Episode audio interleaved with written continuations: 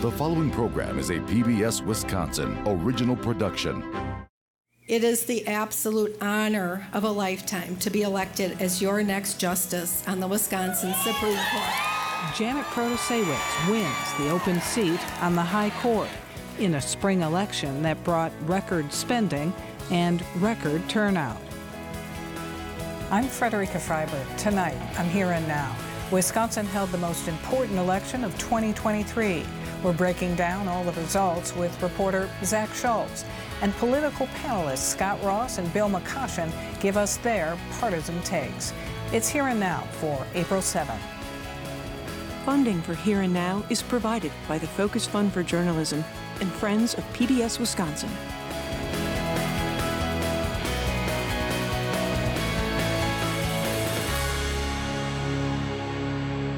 Janet Protasiewicz won a smashing 11 point victory Tuesday night, winning a seat on the Wisconsin Supreme Court and creating a new liberal majority in the process. Protasiewicz defeated conservative Daniel Kelly 55.5% to 44.5% in a race that set spending records and turned out nearly 2 million voters statewide. As part of our Here and Now 2023 election coverage, senior political reporter Zac Schultz was at the Protasiewicz party on election night and has this story. Well, Wisconsin, guess what? We did it! We did it! The stakes of Tuesday's race for a seat on the Wisconsin Supreme Court could not have been more clear. The winner would determine the ideological balance of the court, and a record $45 million in campaign spending made sure everyone in the state knew issues like abortion and redistricting were hanging in the balance. First, it means that Wisconsin voters have made their voices heard.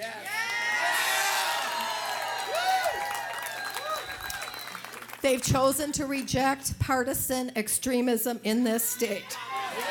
Janet Protasiewicz spent most of the campaign talking about her values, making it clear to voters how she felt about issues like abortion, even if she declared that that would have no impact on how she might rule on the challenge to the state's 1849 abortion ban.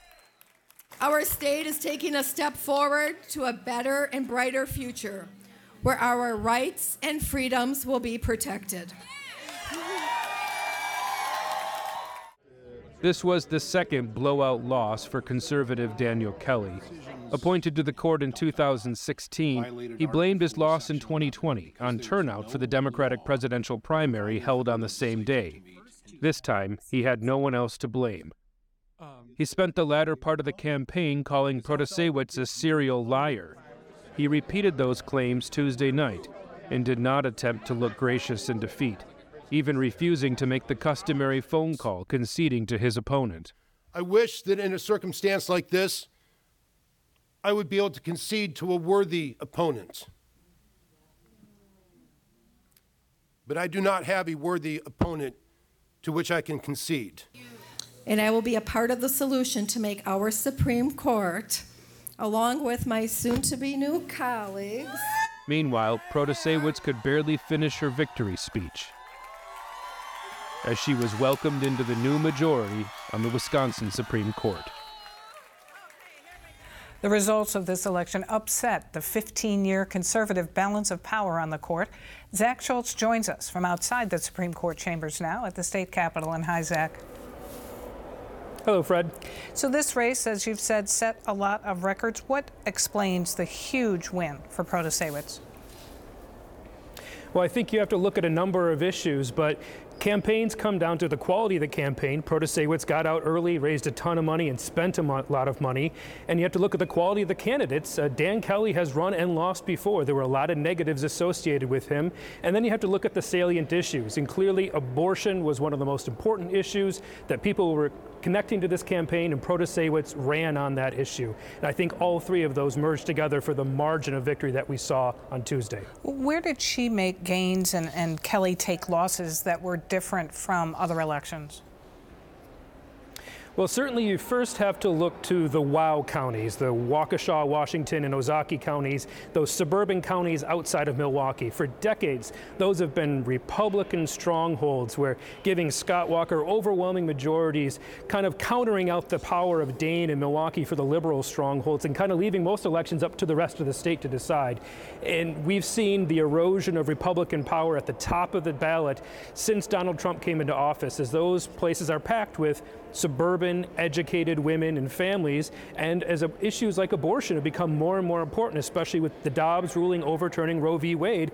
Democrats have been campaigning on that, and we're seeing continual slippage of what were once very strong Republican strongholds now becoming up for grabs, or at least not so so so much of a blowout for Republicans. But if you look past that and you get outside of the southeast Wisconsin, you can look to the Fox Valley. Protasiewicz did really well in Brown and Outagamie and Winnebago County, the so-called Bow counties that are in that next class of counties. And then she even did well in southwestern Wisconsin. And when, when Democrats do well there, they win statewide. That's what you've seen with prior liberal wins for the Supreme Court and when Tammy Baldwin's had big victories in her Senate races, she's done well in those parts of the states as well. With the big issues, um, as you've said, being abortion and redistricting, how soon are such cases expect to find their way to the Supreme Court? Well, for abortion, that, that issue is already in the courts. It's at a lower court, and we've seen the Evers uh, administration and Josh Kaul, our Attorney General, uh, file lawsuits regarding that for a while, and they've been kind of slow playing that. They didn't want that issue to get up to the Supreme Court too fast under the current conservative makeup, because then they wouldn't rule in the way they'd hoped they would.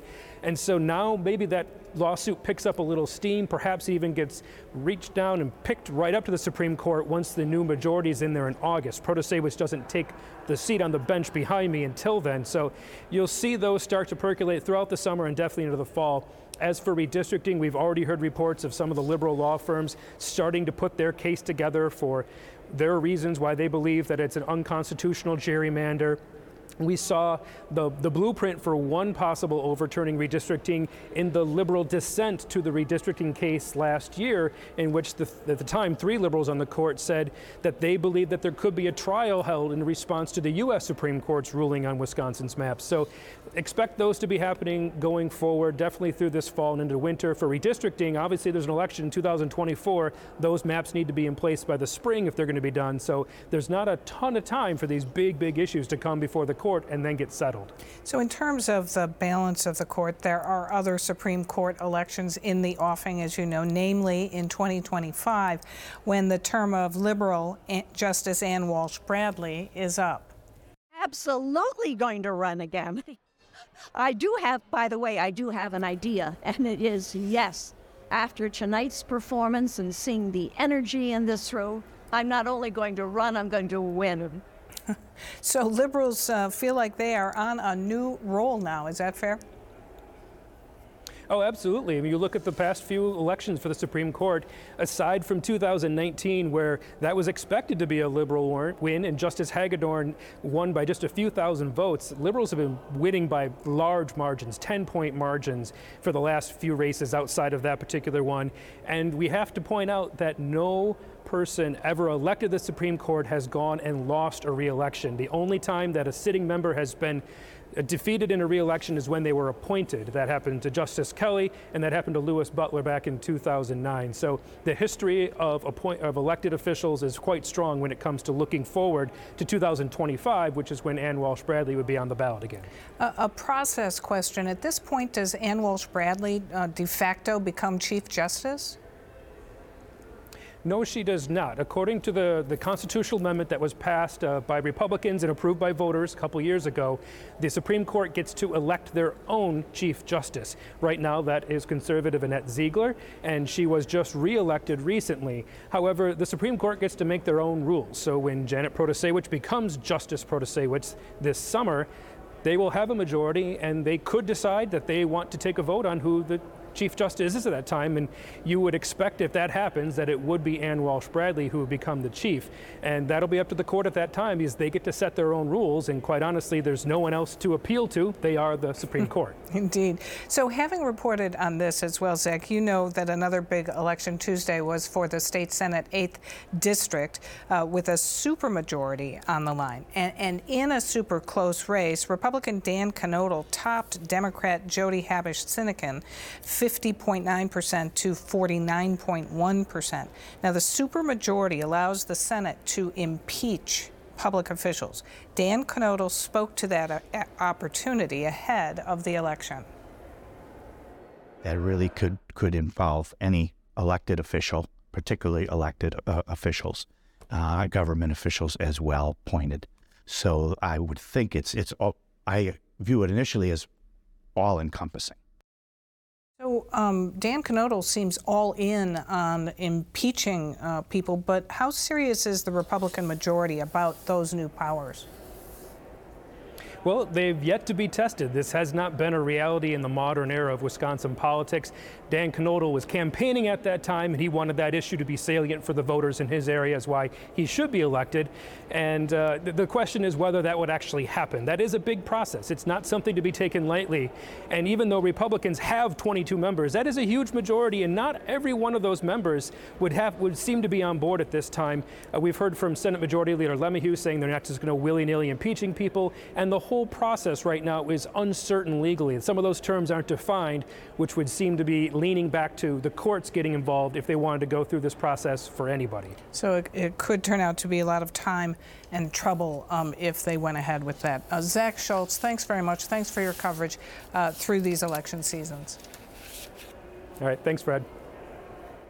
At the bottom of Tuesday's ballot were two questions posed to voters to amend the state constitution. The first question on expanding conditions of release passed with more than 66% voting yes. The second question on expanding when cash bail can be imposed also passed with more than 67% voting yes.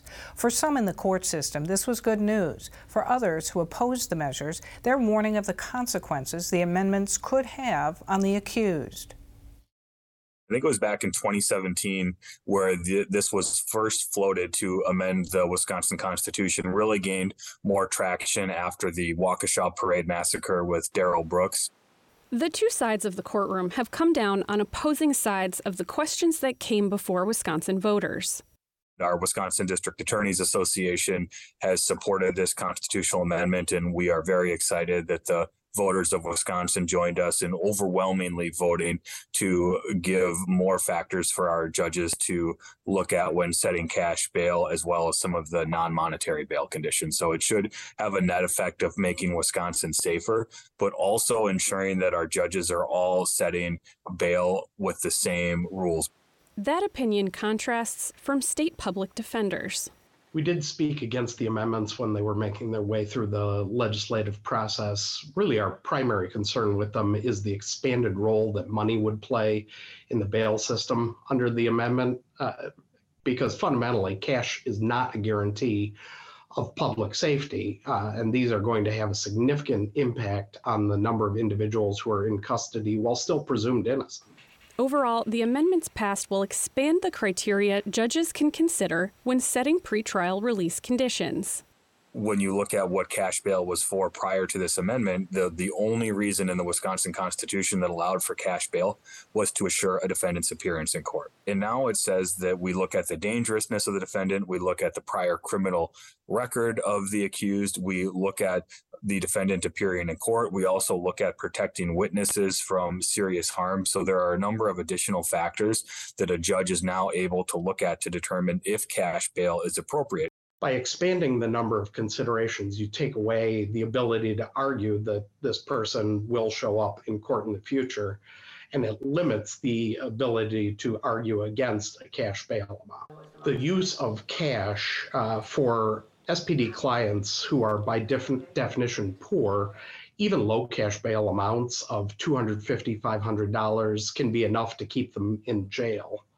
Um, and so when we increase the role of cash in the number of situations and cases where it's used, we're going to see uh, an increase in the number of people who can't afford to pay that cash bail and who are held in custody. And I've had judges that will ask somebody, How much money do you have in your pocket right now? $10? Okay, that's what we're going to order for cash. There are times where we'll make a request for $25, 50, maybe $100, where it's something that we believe a defendant might be able to post, but we also understand that could be a significant amount of money for that particular defendant, depending on their circumstances. But it doesn't require a judge to order cash bail. And there are already protections in our legal system for defendants who have cash bail ordered. It's also those non-monetary conditions that the uh, one of the amendments addressed to look at serious harm, not just what was previously serious bodily harm. So there are other factors that judges now get to look at when, um, if they're not going to order cash, now the judges have an expanded ability to look at the harm that might be caused to protect from economic, emotional, other type of uh, potential harm that could be caused. The list of violent offenses is beyond what I think most people would consider to be violent. It includes um, uh, crimes such as disorderly conduct if you have uh, a, a, knife or uh, other low level offenses that right now are not even often charged. The most important thing to understand is uh, keeping an eye on the impact on public safety. Uh, as I said, the research and evidence suggests that we won't see a decrease in uh, crime rates as a result of this. And in fact, there may be a slight uptick. That's also why the research shows that a better model is one that is based on uh, risk assessment and not the role of cash bail. There's going to be a realization in the very near future that this has a significant impact on costs to counties in terms of increased jail population probably it may be hard to see exactly how this plays out in different counties, and you might be able to look at a jail population to see if a county is experiencing a um, higher number of defendants pre-trial in jail. That's a number that certainly uh, can be looked at, but you can't look at that in isolation because sometimes there can be an uptick in crime that could be responsible for that, or it could be that cases are taking longer to resolve because of other issues now we have to wait and see how this has a practical impact day to day, county by county, judge by judge, and try and figure out what some of those practical impacts are. And then that other question to ask is, you know, when the county boards are considering the the budgets each uh, summer and fall, uh, when those costs go up and the taxpayers are asked to shoulder that burden, is this how you want your tax dollars being spent? Is it having the intended effect? Results of the main choice on the ballot left a jubilant winner and an angry loser. The high stakes, high cost Wisconsin Supreme Court race shifts the balance of the court to a liberal majority, a much watched result with political implications going forward. For more, we check in with our political panelists, Democrat Scot Ross and Republican Bill McCoshen, and thanks to both of you for being here. Thanks for having Great us. to be here. So first, I want to ask about uh, Daniel Kelly's concession speech. What are your thoughts on that, Bill? Well, you want to win with grace and humility and lose with class and humility, and he did not do that. I mean, when you lose by 11 points that's that's a landslide in the state of Wisconsin. You, you, you need to be a little more humble. You know, I think it was insulting to all the people that worked so hard for him, folks that donated to him. I mean, that's a representation on them too, and he, he didn't think about that. Uh, you gotta you gotta lose with class. Scot, when you saw that, what did you think? Well, I thought it's the face of the Republican Party right now because it has been decisive, it has been extreme. I mean, he is the embodiment of what the, where the Republican has gone. It's not where Bill's at. It's where you know it's the Trump, it's the DeSantis, it's the division, it's the you know just the the, the rejection of what have been norms uh, in both policy and politics. So, Bill, this was an 11-point win, as you pointed out. That was a trouncing. What exactly happened? Well, it was twice as bad as his last race in 2020. He lost by about 110,000 votes a couple years ago, and this was more like 225,000 votes. So uh, I think money was a factor, and, and there are different types of money. The money that Janet Protasiewicz was able to raise in her campaign you, goes further buying more campaign ads. So she had way more gross, gross rating points than he did. He always struggled to raise money. Dor- Jennifer Dorow raised twice as much money than he did in the primary, and he never picked it up in the general. So she had a huge advantage on the types of ads she could buy and at what rate. things seemed a little bit equal as it related to third parties, but those ads are far more expensive, and the candidate doesn't control those messages. So he was he was outmanned and outmoneyed. Was it uh, about the money, Scot? Well, I think it's four things, and, and you know, let me say that Bill reminds us, you know, in talking about Kelly's last loss, that since 2016, Democrats have won 15 of 18 statewide yeah. elections. Like this is a trend. They won the 2018 Supreme Court seat, 55 to 45. They won the one in 2020, 55 to 45, and they won, you know, the other night, 55 to 45. The amount but, that they're winning by has increased. It's gone from 110,000 to 150,000 to 200,000. Yeah. You know, the trends are not right for the Republicans, both in the turnout in places like Dane County and Milwaukee, but also in the WOW counties. You know, Janet Protasiewicz won the city of Waukesha. You know, the place where Scott Walker had 73% in 2014. You know, but again, the Democrats have they have the they do have the money, they have the message, they have the machine, and they have the motivation, and that's going to win elections. What kind of a wake-up call is this for Republicans? Are Republicans now on the wrong side of the abortion issue politically? No, we have the wrong candidates. We won on issues on Tuesday night. There were three statewide referenda on the ballot, two related to, to bail, cash bail. One passed with 67%, the other had 68%. And then there was a referenda question, an advisory referenda question on able bodied childless right. adults working. That passed with 80%. All 72 counties voted for those three referenda, including Dane and Milwaukee. So we're right on the issues. We got to do a better job on candidate screening. You're not going to win a statewide issue on any of the three things that he's talking about, but on abortion you're going to because it hits people hard. And you know, it is it's now it's a disqualify it's to be on the Republican side in statewide elections is a disqualifying at least, you know, in the last like several years of elections, save for like one, you know, save for Ron Johnson. But you know, what we have to see is not only is it toxic in places like Dane County and Milwaukee, but Janet won the third congressional district, the first congressional district soundly. She won in places like, you know, the French Quarter, Eau Claire, and La Crosse, 64% in both of those counties. Republicans are in a lot of trouble if they don't change. I don't think they're going to. Kelly let Protasiewicz define his position on abortion. Voters never knew what his position was on abortion. If you're going to be pro life, that's fine, but you got to defend your position, right? You can't let your opponent define you on an issue such as that.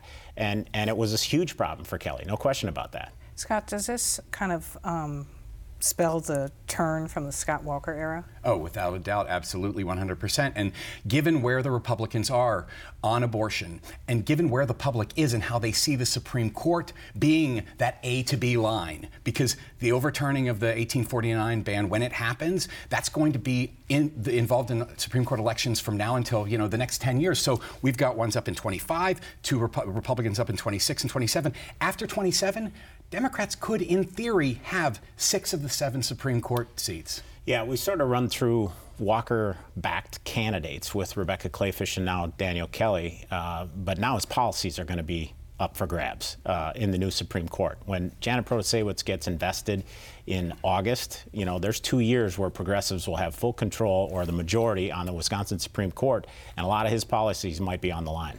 Um, Bill, Scott Walker says that UW Madison helped Dane County's numbers because he says, quote, liberals are indoctrinating young people and turning them out to vote. What's your response to that? My response is Dane County's been a problem for Republicans for 20 years. We finally have some new leadership here in the county. Brandon Maley is going to do a very good job. Chrissy Ilgen.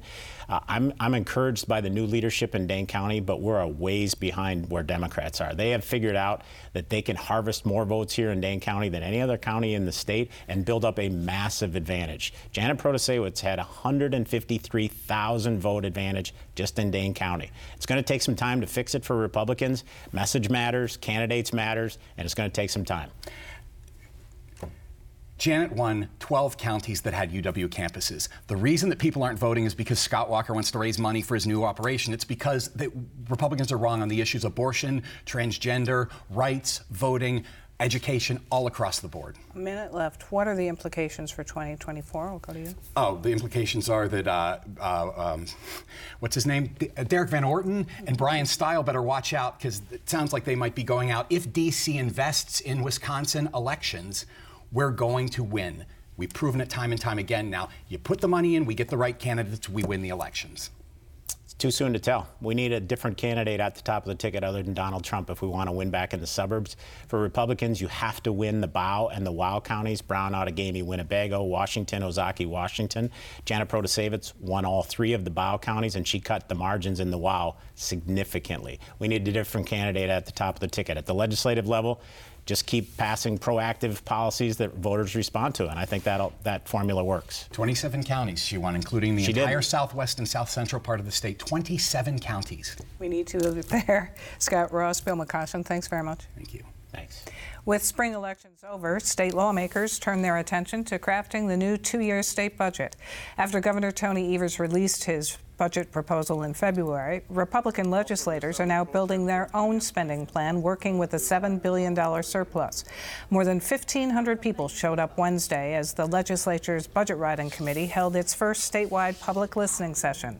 Many of those testifying before the Joint Finance Committee came seeking more money for K 12 education having no increase on the per pupil revenue limit for the last two school years has been extremely challenging, especially during a time when we've had to react to extreme inflation rates, staff shortages, and navigate a safe return to school amidst a global pandemic.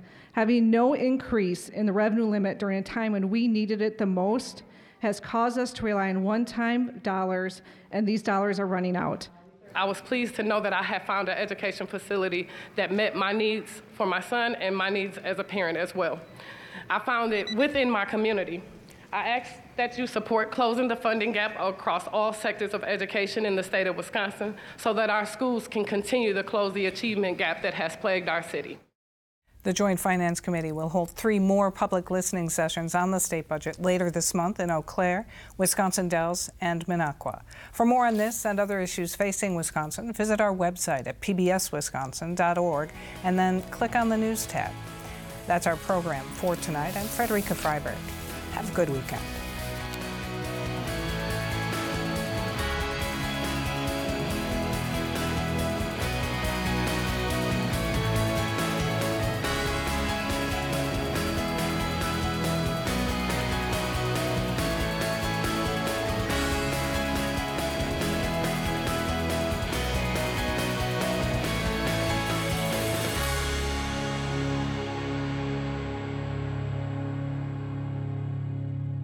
Funding for Here and Now is provided by the Focus Fund for Journalism and Friends of PBS Wisconsin.